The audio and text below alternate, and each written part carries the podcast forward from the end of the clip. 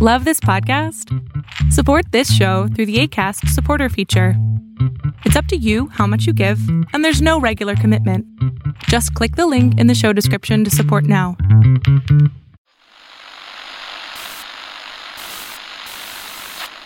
Nine, twelve, ten, twenty-eight, two, twenty-three. This is Deep State Radio, coming to you direct from our super secret studio in the third sub basement of the Ministry of Snark in Washington, D.C., and from other undisclosed locations across America and around the world. Hello, and welcome to another episode of the podcast. Frankly, it's not an episode I particularly wanted to do, although it contains many of our favorite people. Um, uh, we have with us today um, here in New York City, of course, since it's Thursday. Um, Ryan Goodman of NYU Law School and Just Security. Hi, Ryan. Hi, David. And also from New York City, our friend, Pulitzer Prize winning author and pandemic expert, Laurie Garrett. Hi, Laurie. How are you? I'm great. Uh, and of course, since it's Thursday um, in Washington, D.C., we have Dr. Kavita Patel of the Brookings Institution, formerly of the Obama White House health team and a practicing physician. Hi, Kavita. How are you? Hi, David. We're going to try to end this on an optimistic note. I, I promise. I guarantee that won't happen. I know the three of you, and I know where these things are going. Um, when I say I didn't want to have this conversation, I'll look forward to the opportunity to talk to you guys. But here we are in August. Almost every state in the United States is showing increase in number of COVID cases, increase in number of COVID hospitalizations. Uh, around the world, many countries are showing this. Uh, uh, even you know the United Kingdom, which declared Monday was Freedom Day, and they got rid of all their COVID restrictions, are seeing an increase. They just ignored that. Um, France has instituted new restrictions on the unvaccinated. Um, uh, uh, but you know, while we're dealing with a second or a third or a fourth wave in some of these places, um, in the emerging world, they're still in the first wave, and the news out of the emerging world ranges from awful to worse. And, you know, there was a study released this week that suggests that the total number of lives lost in India, for example, is 10 times what people thought it was. In other words, it was not 400,000, which is ghastly, but it may be 4 million. In fact, it went up to 4.7 million. Um, uh, when you look at vaccine distribution around the world, uh, in Africa, it's typically in the single digits. Um, in half of Latin America, it's it's low double digits. Um, uh, uh, and in the United States, uh, where there's plenty of vaccine to go around, um, uh, there are a few states that have been resistant to the vaccine for political reasons that are now leading this second wave of the pandemic uh, which I call sort of a pandemic of choice. It's been a political choice. Uh, 40% of the cases, according to the White House, are coming from three states. Um, and uh, and yet the idiocy continues when the cruise lines go to Ron DeSantis, governor of Florida, and say we want to vaccinate all the passengers. He says no, we'll prohibit that. Um, so looks like looks like we're potentially in for another um, economy rocking, society rocking bout with COVID. So I'm just going to go around to begin with and get each of your reactions to this, um, starting with you, Laurie. Well, none of this is a surprise in any way to me, but it is horrible. And um, the fact that I'm not shocked and amazed and awed by the situation in no way means that I think it's something we can uh, be nonchalant about. We've seen variant after variant after variant emerge. The virus has clearly been evolving. We had a lot of poo pooing of it all by top leaders in public health, top leaders in the sciences.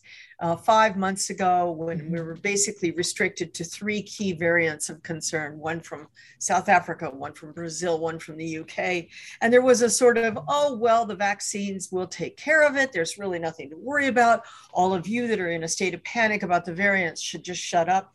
You're causing unnecessary concern. And now we see two variants the lambda and the delta that clearly are escape mutants that escape some aspects of the immune response and against which our best vaccines are still effective but less so significantly less so than they were against the so-called alpha variant the first one that came through uh, the uk and we have to understand that the virus is evolving and the more we have people that are either partially vaccinated or inappropriately vaccinated, let us say, for example, uh, if we dump um, our lesser vaccines, the AstraZeneca, the Johnson and Johnson, the Chinese vaccines, which seem not to work very well at all. Mm-hmm. If we dump all them in Africa, where we also have some 40 million people living with HIV disease uh, and you know stir up the pot, uh, we may be in fact promoting even more rapid selection of escape mutant forms of the virus. So I think where we are right now is that we're seeing in country after country the frailties of the responses, the dangers of overconfidence by political leaders thinking, okay, we can open everything up. I've done a swell job. Pat me on the back let's all get back in the bar. Or as we saw in the UK, let's actually party in the streets and celebrate with fireworks, calling it Freedom Day. Um, or hey, let's have Olympics and bring super spreaders together, stir them all up in Tokyo for, for two weeks. Um, what I think we're seeing now is uh, the beginning of a whole new phase of the global pandemic. And it will be a phase that will be marked by increasing selection pressure placed on the viruses to mutate and is and in in, in particular to become escape mutants to get around various aspects of the human immune response because we'll have more and more sloppy rollout more and more inappropriate rollout, more dumping in desperately poor parts of the planet, uh, substandard vaccines. And the result will be that we're going to see more variants and more challenges. And each time there will be a rush to say, oh, it works against the Pfizer vaccine. You know, the, the Moderna still works, it can still beat that variant. All the while failing to understand that it's under it's eroding public confidence. It's causing more people to find excuses not to get vaccinated. And it's going to further exacerbate tensions on the global scale between the rich world and the poor so how are we doing on that? We're going to end up positive here, Kavita. I am. I'm, I'm. It's my goal. It's my goal because I'm. I'm also having a shitty week. So I. We're going to do it, David. We're going to do it. Okay, well, let's you know pick up. I'd love to hear your comments on that. I would note one other thing just to pile on to what Laurie is saying. The Delta variant came from India. Uh, the Lambda variant came from Peru. These are both developing countries that uh, didn't get the vaccine. Um, and you know, the IMF has estimated that the cost of vaccinating everybody on the planet would be fifty billion dollars, mm-hmm. which sounds like a lot, you know, except when you're talking about you know, $4 trillion infrastructure deals or $750 billion in defense spending in the US or $2 trillion in defense spending around the world. It'd be total of 2.5% of, of defense spending on the planet for a year. It seems like a reasonable defense given that millions of people are dying. Um, in other words, you know, uh, you know, in some ways I break it down that in the developed world, it's a pandemic, that we're facing a pandemic of choice. In other words, their political people are choosing to spread this. And in the developing world, we're facing a pandemic driven by greed, which is to say, uh, drug companies and rich countries and others that have the wherewithal to stop this are not doing it because they want to serve themselves. Just one quick thing to correct you tiny bit there, David. Okay. Greed and incompetence. Because okay. look at Bolsonaro, Brazil, look at Modi, India. It's not just greed that's put the populations at risk. Thank you. You're absolutely right. And by you've got a nice uh, article in the Daily Beast that kind of summarizes or ex- expands on some of those points, but summarizes on the 50 billion dollar failure, which seems like such a, I mean, it is a paltry amount, but it's for some reason it's such a paltry amount nobody actually wants to pay attention to it. Um, I, I I echo all of Laurie's sentiments, including I think Laurie, you, well, I've certainly been kind of completely torn apart in the press because I've said that you know we actually need to. When LA County went to masking, Nevada, and now multiple counties around the country including like some red states, counties that are re, kind of reinstituting indoor mask policies, et cetera.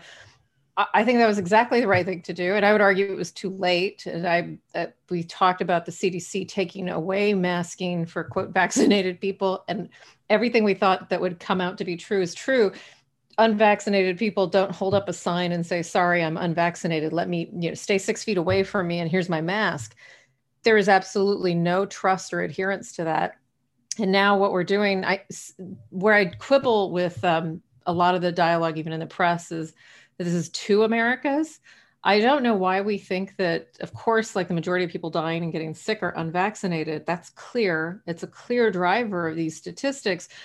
But all you have to do is look at israel and uk and any other country where they do a better job monitoring breakthrough infections to laurie's point about immunity escape and we're just like maybe weeks away from it. And if i got something wrong it was the timing of this surge. I thought it would be um, much closer to school reopening back to office kind of reopenings and that type of thing lifting of travel restrictions canada et cetera the variant threw all of that into a wrench and moved up that time frame and has expedited that time frame and then i also think i have to acknowledge though that the public is tired. Like even I, I today i mean we're all back in ppe and we were always in ppe but we were all kind of relaxing. I didn't wear a face shield. I was i was a little more relaxed um, in clinic and with patients.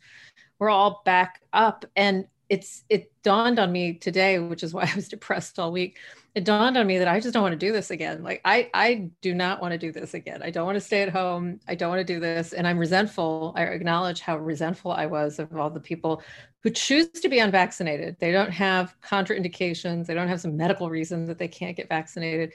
They choose to be unvaccinated. And now we're being held hostage. And that's what's troubling. And then I also think that I'm disappointed in the Biden administration on probably three levels. Number one, kind of the, you know, there was all this talk about like vaccine equity, 580 million doses. I know, Dave, you know how hard that actually is. It's not super easy to just load them on planes and send vaccines over. But it feels like that focus, because of our own domestic trouble, has really been marginalized. Second thing that I'm disappointed in is like all of a sudden now we realize there's a disinformation kind of lies problem like where where have people been for four and a half five years? I mean i just know since since donald trump ran you know said he would be a candidate for president all i've dealt all we've dealt with are lies. So i feel like they really were behind the eight ball there. And then number three the federal government through the biden administration could have been the strongest advocate of keeping intact the very public health infrastructure that we realized we didn't have in the beginning tried to you know stitch band-aid back into shape and then proceed to take down taking down like the data and the testing i have no idea who thought that was a good idea. And and it's not just ron desantis who by the way in the state of florida now doesn't even require hospitals to do any reporting but even worse than that if you're a hospital reporting data they just don't take it. The state doesn't want it. And even the state reported data is at least one week behind and that's also being echoed in other, you know, Kristi Noem, other places where you have governors who insist that this is not, you know, that, that masks don't do anything and that people can get a vaccine if they want to. You have seen a turnaround. So I, I do fault the administration for that. Um, I and I think this is where we've talked a lot about how they get it so right And these are three big areas where they've gotten it so wrong. And I'm kind of waiting to see how they play catch up. But I also feel, uh, you know, this could be, a, I, I, I've been asked a lot, I'm sure Laurie has too, like play out like the next six to eight months. And the truth is that I, I don't know exactly what will happen given how much the variants upend things. The modeling scenarios all depend on an incredibly high vaccination rate because just the little bit of science if every time we have um, a more infectious version of this virus the threshold with which we need to get that i won't even call it herd immunity. I'll call it just like a solid confident wall of immunity just gets higher. And so we just keep screwing ourselves so to speak really and that's where we are. That's not the note i'm ending on which will be happy. Yeah. Yeah. No i could see you're building up to that clearly. Um uh Ryan, I, I, I'm wondering what your reaction is to this, and you know, as a bit of a policy wonk, um, and I say that as a compliment. You know, I, one of the things that is is is coming clear now is that the notion of leaving being vaccinated to the will of the electorate has stopped working. Mm-hmm. With the demand for vaccines has dropped there are a bunch of states where it's at 30% and holding. Um, there are obviously forces that are pushing against it. But it is suggesting a reconsideration. And, you know, Emmanuel Macron in France has taken some steps that say you can't get on a plane, you can't go to a concert, you can't do any of mm-hmm. these things unless you have a proof of vaccination. Uh, uh, and in some cases, also a test. Um, and uh, you know that's one level. The next level is just simply to say you've got to have a have a test. Mm-hmm. and i you know i heard earlier today that you know the nfl which is not the world's most forward looking organization but you know the nfl has said if somebody on your team is not vaccinated and they get covid uh, and you guys can't play the game you have to forfeit the game. You're going to lose the game um, and you know that sounds pretty trivial but but essentially i think people are trying to find ways to put teeth in this and i'm wondering what you think about that. So i, I mean i think that that's obviously a set of questions that have to be asked and i don't know um, to what degree the political underlying political dynamic is changing. Um, so that's one of the questions in a sense i thought to throw to Laurie and or kavita which is you know obviously something in the last 24 48 hours shifted with respect to some of the republican elected Republicans um, and Fox News to some degree. And, you know, we've mentioned Ron DeSantis multiple times. In the last 48 hours, he did that video where he very emphatically, um, almost sounded like Andy uh, like uh, Anthony Fauci on vaccines, promoted uh, vaccinations. Um, so there's some undercurrent. And I wonder, you know, I mean, I, I look at politics, but you look at politics at the intersection of public health uh, much more closely if you think that is um, something in terms of optimism uh, for some underlying kind of shift so that because i think what david's driving at in a certain sense is how much the public will tolerate because i think that's why biden the biden administration doesn't do things that are more down the spectrum of what macron is doing is because he can't. Uh, there would just be such a backlash in terms of public trust and the rest it would i think that's the concern they must have. So how, how do you think about that potential dynamic well I, actually this sh- sudden shift in um, rhetoric from Fox News, with the exception of Tucker Carlson, and from uh, leadership of the Republican Party and some key governors um, is not some coincident, you know, came out of the air event. Uh, it really is that uh, the White House has been working very, very, very hard, uh, lobbying Republicans all the way down to the grassroots. And they've been saying the message they've been putting out to Mitch McConnell and his team is look at what's going on here. Every place where the hospitals are back to being swamped, where the death rates are skyrocketing, is red states. Do you really want us to get two months down the road and it's a Republican epidemic and you guys will get blamed? And so uh, McConnell made this statement that was very clearly saying, get out there and get vaccinated. And one by one, everybody in the top tier of the Republican Party chimed in. Now you still haven't seen, you know, Marjorie Taylor Greene and the lunatic fringe come on board and say, right, I'm going to get vaccinated. But you, you know, when Ron DeSantis is seeing his numbers starting to shoot back up again mm-hmm. and the hospital costs going up, and they're all looking at Arkansas and Missouri with a state of panic, you know, oh my God, could we be back to shutting down all the businesses again? Could we be back to you know, no concerts, no bars, no restaurants, all back to, you know, June 2020. Is that where we're headed?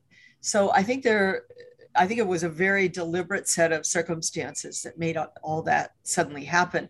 And I know because I was in a, a press briefing with the, in the White House when they talked about it. I know that there were extensive conversations had from the White House. I believe the president himself was engaged in some of it with the uh, CEOs and the top management teams of both Newsmax and Fox.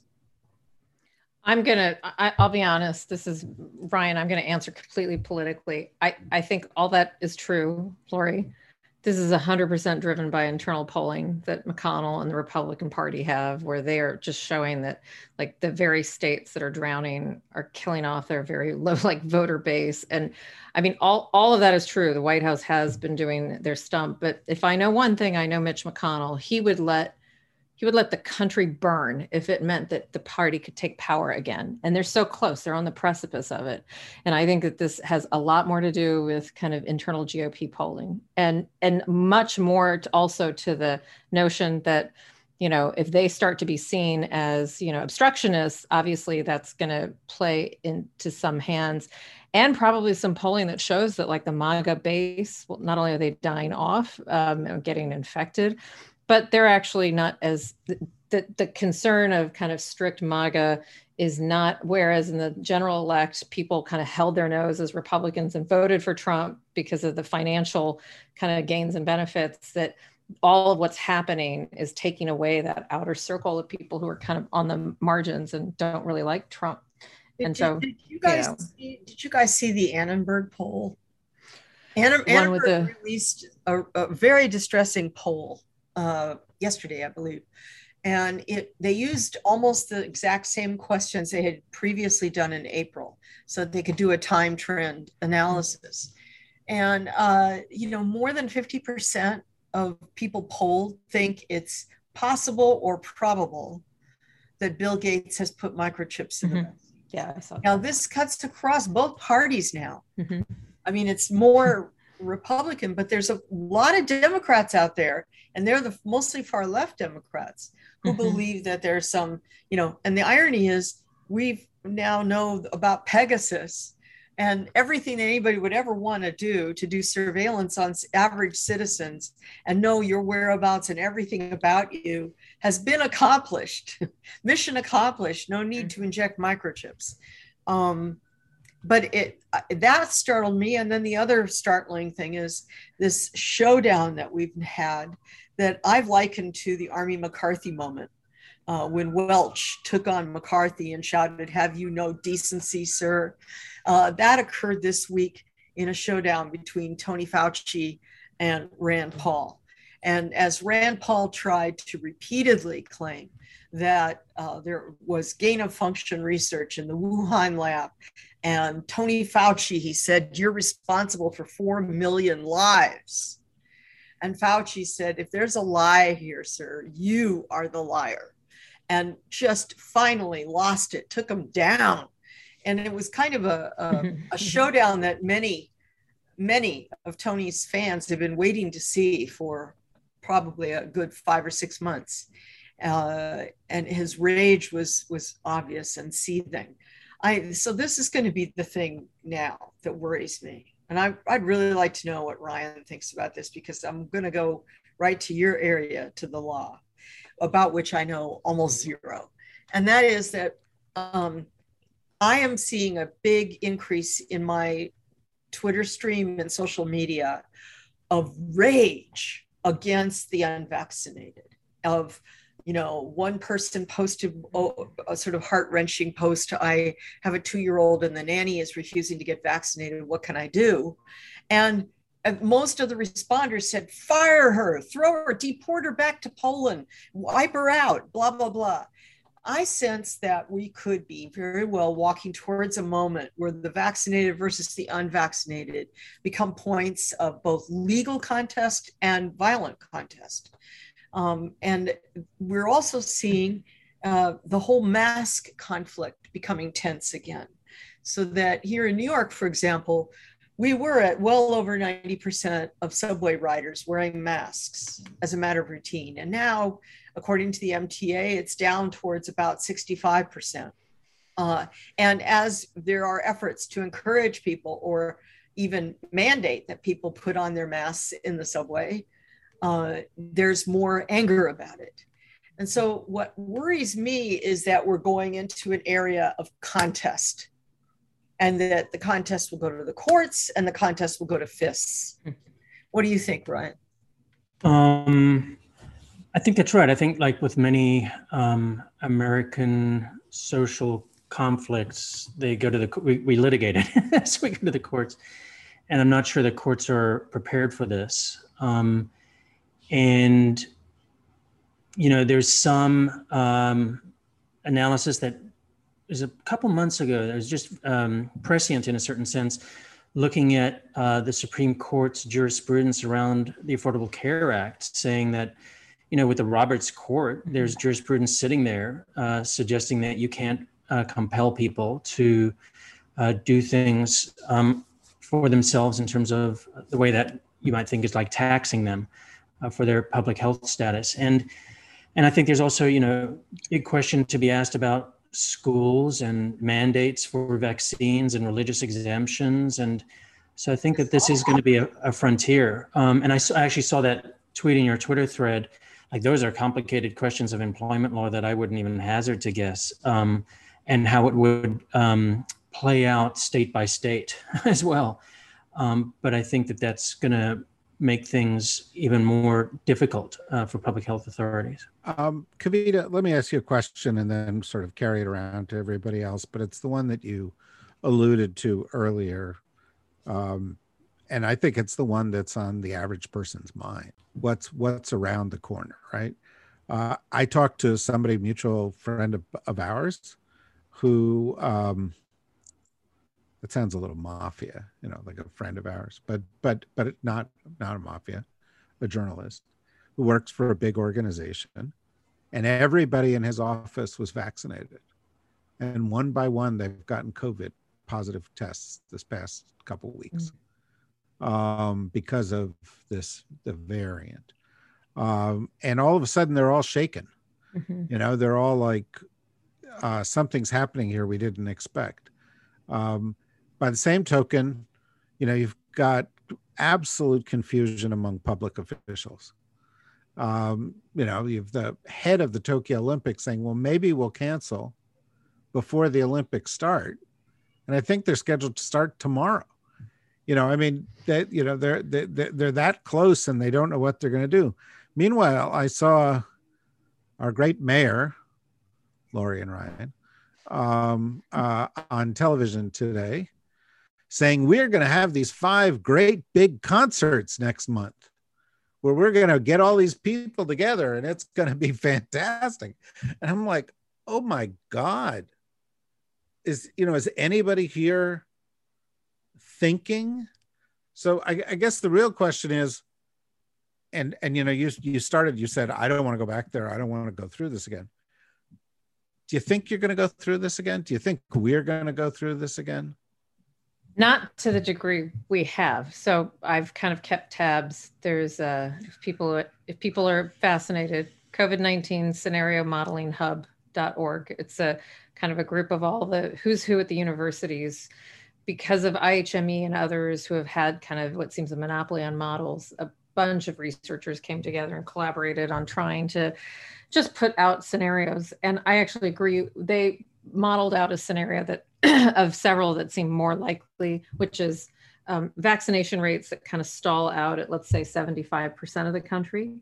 and then you know something like the alpha variant maybe even more transmissible than the alpha variant and it looks like we'll peak uh, in the next hopefully six to eight weeks with about it, from the surge that we had in the winter about a third of those cases so that's not great, but that's also not as bad as what we went through. So I do think that it's far too late to kind of talk about nationwide. You know, I, I think that ship is out, staying at home, all of that. And I think it's because of the fear of the devastation to the economy. Look what happened to the Dow this past Monday. So I do feel like the the brunt of this or the severity of this will not be as bad what I think is confusing, and I'm glad you brought up the, you know, major newspaper publication, et cetera.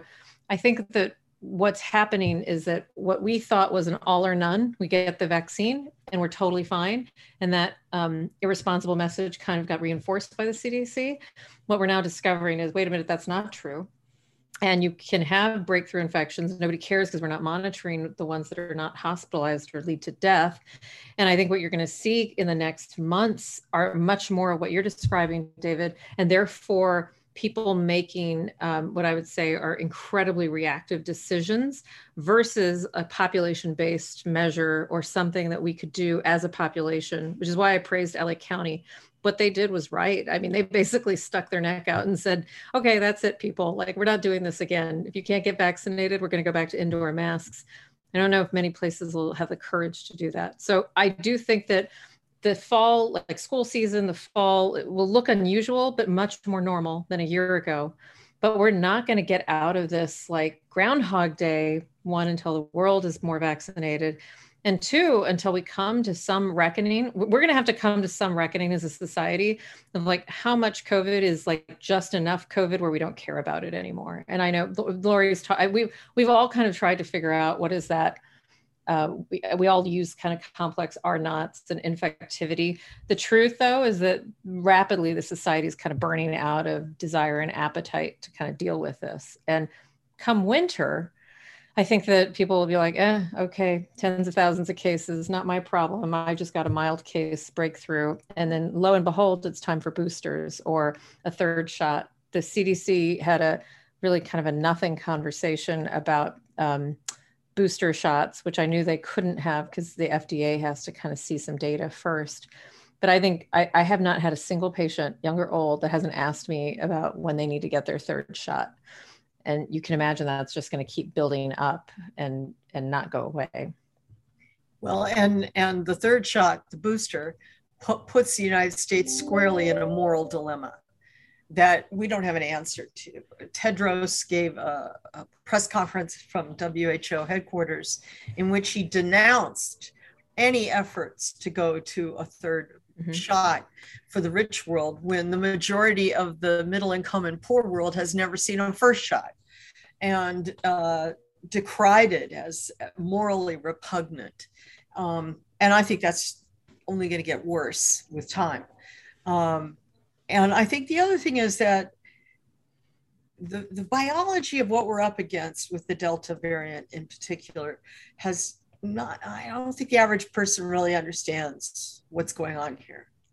That this is a, at least 12 key mutations in one viral strain that deviates from you know the garden variety form of covid that we were dealing with a year ago and among the things the attributes that this virus seems to have is first of all about uh, exponentially more virus is in your nose and your mouth compared to uh, routine covid infection and it's in there within two maximum three days of infection when you have no symptoms and are completely unaware that you're a danger to those around you. Uh, and this seems to be why there's some breakthrough infection because when you have families clustered together, you have households and offices clustered together, everybody's let their guard down. The vaccinated are no longer wearing masks at all. They're getting messaging from the federal government that basically is saying, and here's where I would fault the Biden administration right now, basically saying, you're on your own, kids. You know, you know, you're smart enough to make your own decisions. Mass, no mass. Uh, you know, are you gonna uh, open your office? What are the circumstances of opening your office? How do you open it safely? Well, you know, you can all pay consultants to help you out on that. And it, it's a it's a terrible situation because this the viral load, the amount, just the sheer volume of virus that's in the noses of people in day two of Delta virus infection is just enormous. I mean, I really can't think. Maybe Kavita can. You know more viruses than I do, perhaps, but I can't really think of a viral infection we've dealt with in my lifetime that has a viral load that high that that extrudes with routine breathing. No, let me ask, let me ask you a question. The other thing is that, that, that we're also seeing that uh, there's a brand new paper just came out today that's showing very rapid household spread when the index case is a child, an asymptomatic child. So that's also different. That we were not dealing with a year ago. And now we're on the cusp of opening schools. Kids are coming back from summer camp and whole households are getting infected and the kids are asymptomatic this we you know before we we were worried that kids were could be vectors of disease if you will mm-hmm. and then we were disabused of that by multiple studies that showed that that was a, a paranoid view if you will but that is not the case with delta so let me ask you a question i'll ask kavita and then i'm going to ask ryan to do the last question you know fauci the other day said well if you really want to be safe wear a mask when you're mm-hmm. not at home. You know, wear wear a mask when you're indoors and you're not at home. And listening to Laurie, it sounds like you should wear a mask when you're indoors or around a lot of people. Period. Still. Um, what do you think, doctor? Oh, I haven't stopped wearing a mask indoors in places that are not um, household you know i i have had people over who i know uh, who have kind of similar practices to me where they're wearing masks i don't dine in uh, the one time two times i dined indoors I wore a mask and then obviously not while I was eating. And I kind of felt like the whole thing was slightly farcical. So I have only shifted to kind of outdoor eating. So I have never taken off indoors, uh, stores, gr- grocery kind of retail. Well, what would you advise? What do you tell your patients? Oh, I've told them to wear a mask indoors. Uh, if if if it's if it's something where you have like kind of open air, et cetera, it's not truly indoors. But I've been telling everyone like there's no harm in wearing a mask. And this is where we're all kind of at odds with each other. Laurie knows on the Twitter verse of med Twitter, even public health Twitter, incredibly different views. And I just think that it's. Well, what you do you think of uh, uh, the CDC's kind of laissez-faire view on all this. No, I mean, I was, I, I, I agree with the science. So just looking at kind of the data on, you know, the safety of a vaccinated individual against death and hospitalization, which were the primary endpoints for those trials, they're right. So these, you know, you don't need to wear a mask. But what they fell off of and didn't really kind of establish was unless you have like a very low appetite for risk in which case you know you might want to wear a mask indoors. And then they also made it even more confusing by saying but all you unvaccinated people you have to you know kind of put a scarlet letter on and establish that you're unvaccinated well, just to pick up on laurie what laurie said kids can't get vaccinated under a right. certain age. Should mm-hmm. they wear a mask? Yes. I've i have not let either of my children in like again out the households and some other households where I have a pretty good handle. Outdoors, they don't. So this is just to, to be practical. Um, it is incredibly hot in the DC area, as you know, and it's not practical to have my kid outdoors masked uh, in camps.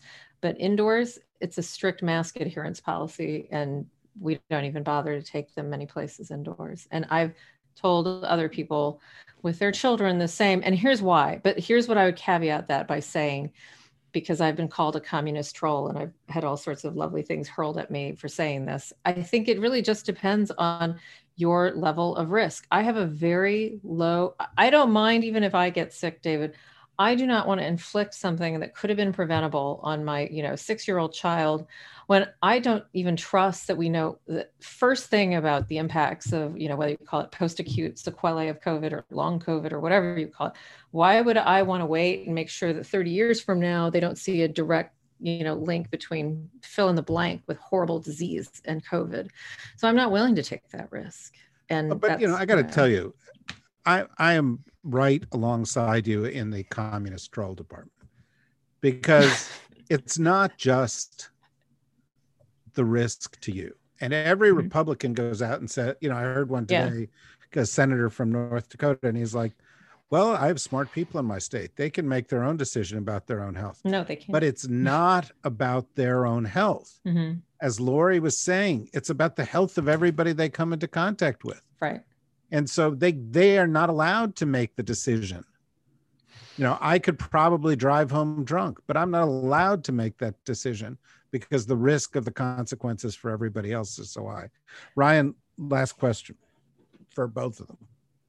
Um, so I guess one question is what you think might psychologically break through vaccine hesitancy. Um, and are there any optimistic trends on the horizon? So, uh, for example, if the vaccine is no longer an experimental authorization, do you think that maybe cuts through to people? And that's been one of the things that's made them hesitant, or maybe it helps certain institutions like the US military uh, require vaccination. Um, are there is that something that we can hope for to mitigate some of this, or um, what do you think is at work in the psychology and the social psychology of where we're at right now? Well, there's certainly a massive uh, attack, if you will, on the FDA over this double standard of approving a drug mm-hmm. for Alzheimer's that most independent scientists would say showed no real efficacy at all. Uh, and then sitting on and not taking action on whether or not it's time to fully license the various possible um, vaccines and, and treatments for uh, COVID.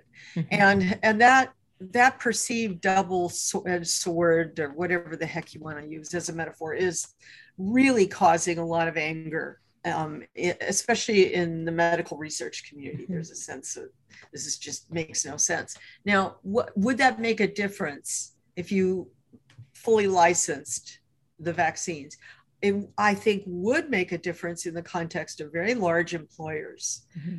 the military, you know, a giant bank, a huge manufacturing company, a place like Amazon or Apple, or you know, somebody that has thousands of employees you it's very difficult to put a carte blanche policy that goes across your entire labor force and and risk going to court over you know the five or six employees that want to hire an attorney uh, if it's an experimental use product.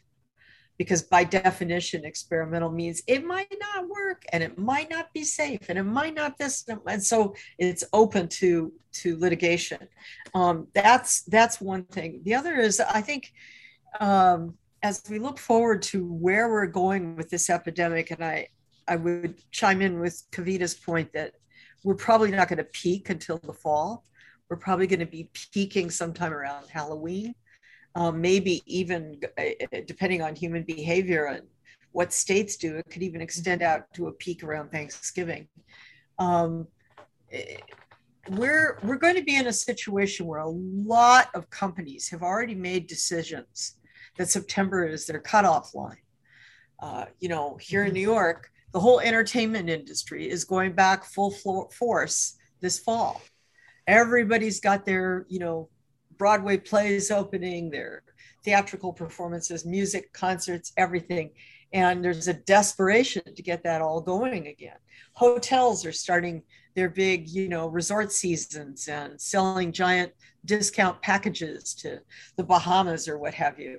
And this is all a revving up, and it's going to get harder and harder and harder to turn around and say, no, no, no, no, no, or yes, but with a vaccine card and mandatory vaccination if we continue to have everything categorized as experimental. Kavita, do you have a response? No, not a response directly to that question, but I'm I'm going to try to to do what I said and on an optimistic note. I I well, I don't think the, I actually don't think the approval is going to sway that many people. I agree with Laurie. It's going to have to be mandates. By the way, there's this there's been articles and probably social media chatter about Biden being, you know, thinking about federal mandates and thinking about mandates he's a big union guy and obviously the unions are incredibly incredibly kind of vocal about the desire to see a return to indoor masking and some clear guidance about kids as well as potentially vaccine mandates but it's putting the president in a precarious position. The only thing i want to kind of add is that what makes this different from a year and a half ago we just know we, we don't know what we don't know but we do know a lot more to try to identify things early. Even those asymptomatic cases i will say that david we have the it's not perfect technology but we know the uk has done studies of three days of at-home antigen testing you know and and and ways where we can try to actually have a normal society go back to work have schools. Yes we'll have infections and yes we should wear masks but i think that we can actually have parts of our life like kind of continue to be normal versus what i see which is very reactive and I I really wish we could kind of settle on that because I don't think people you know people aren't going to go back to the way it was. I don't want to. So I am optimistic, and if we can actually harness like some of vaccines are one thing, treatments are another. There's this protease inhibitor you saw. I'm sure Laurie, you're familiar. Kind of Pfizer's working on that as well. I mean, I'm I'm optimistic that the severity of the impact of this disease can be mitigated, not just by vaccines, which is the obvious choice, but by kind of a number of things around it, non pharmaceutical and pharmaceutical. And I realize that's being Pollyanna, but we have it in our capability. And then I also do hope, I'll say, I'll end on the kind of global good note. Like, I really was hopeful, you know, we all met in this pandemic. I'm I'm just kind of trying to like err on the side of at some point we will always you know we will care about like humanity and other countries and other worlds. And it is something that the president understands very well and you can see that in his choice of ambassadors. And so i'm i am hopeful that we can have a global dialogue. It'll be in 2022 unfortunately. It won't be this year because of what laurie said with our own domestic issues. But I hope at some point we realize we're going to be able to kind of get out of this through like better global cooperation. There, that's say, my happy note. Yeah. Well, it was pretty muted happy note. I, I, let me say two things. Uh, uh, one, with apologies to you because I don't want to bring it down, but you know, we, we're talking about how the U.S. is going to deal with this and how rich countries are going to deal with this. There is no prospect for the end of this in the developing world. Mm-hmm. No, none. I mean, you know, the the getting vaccine to them is going to take years. We don't know what is going to cook up in the interim. Uh, the leadership there, Laurie mentioned Bolsonaro and Modi are their two prime examples, has been catastrophically bad. Uh, we've had bad leadership here too, so we have no not cornered the market on that. Um, but uh, the likelihood that there is a path for rich countries to achieve a manageable coexistence with COVID mm-hmm. um, does not imply that there is a path for the developing world to do that anytime soon. That's going to be a source of tension.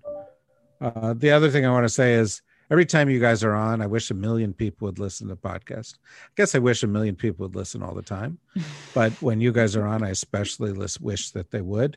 And I strongly believe that the CDC should mandate mm-hmm. that a million people listen to this podcast.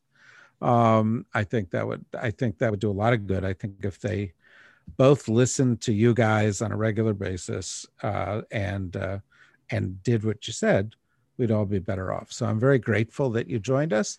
Uh, yet again, I had a bit of a chill, Laurie, because when you said this could peak around Halloween mm-hmm. or it could peak around Thanksgiving, it I had real deja vu of your saying that last year um, and that you know we were having a very similar conversation, not the same conversation, and and and indeed we didn't really know how bad it was going to get, but but very very similar.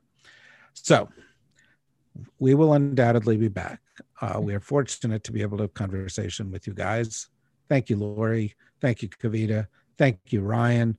Thanks to everybody for listening. If you want to hear what we've got coming up next week, go to the dsrnetwork.com. If you want to be a member, support this kind of thing, click on membership. I think it's a little less than the cost of one latte per week. Um, uh, actually, I think it's a latte per month. It's it's really inexpensive. So come and help support what we're doing, uh, and join us again real soon. But it, regardless, at all times, take care of yourself um, out there. Uh, there, there. There's there's a lot to contend with. Be safe. Bye bye.